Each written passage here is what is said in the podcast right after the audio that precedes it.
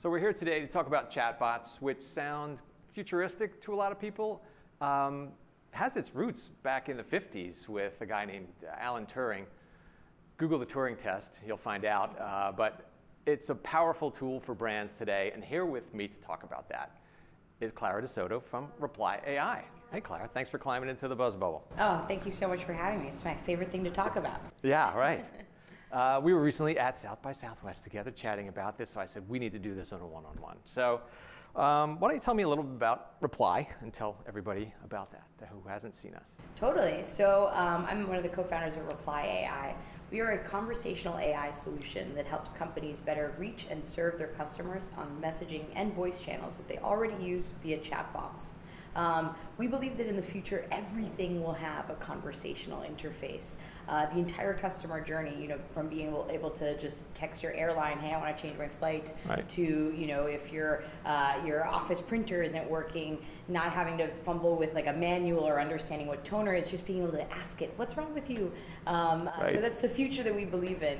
Uh, so we, you know, we, we, we believe that people are happier when they understand things better, and the best way that we as human beings have to understand things is by asking questions. So our mission is to build bots that are the best at answering those questions.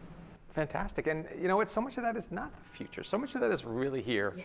And it's just finding the, the, the, people that are using it, using it right. A lot of people are misunderstanding it. They're saying, great, it can be my FAQs, right? I can load my FAQs and you can just answer it. No, I could do that on a website. So, so why is using a chatbot so important and so different? What is that experience like that differs from just answering questions? Totally. Well, so, I mean, if you think about it, first of all, we're, we're living in the messaging age. Messaging is global, it's something everyone can do, it's already installed on phone, phones, and it's the uh, preferred communication method for the largest consumer group on the planet.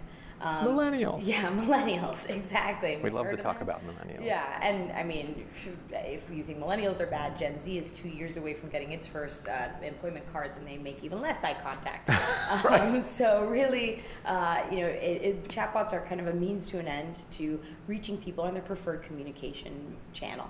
Um, and uh, yeah, I mean, you hit the nail on the head. Of course, they can you know be used in a customer support um, capacity, uh, answering those FAQs. But you know, it's it's really about just rising to that expectation that consumers now have of instant, personalized attention at scale. Right.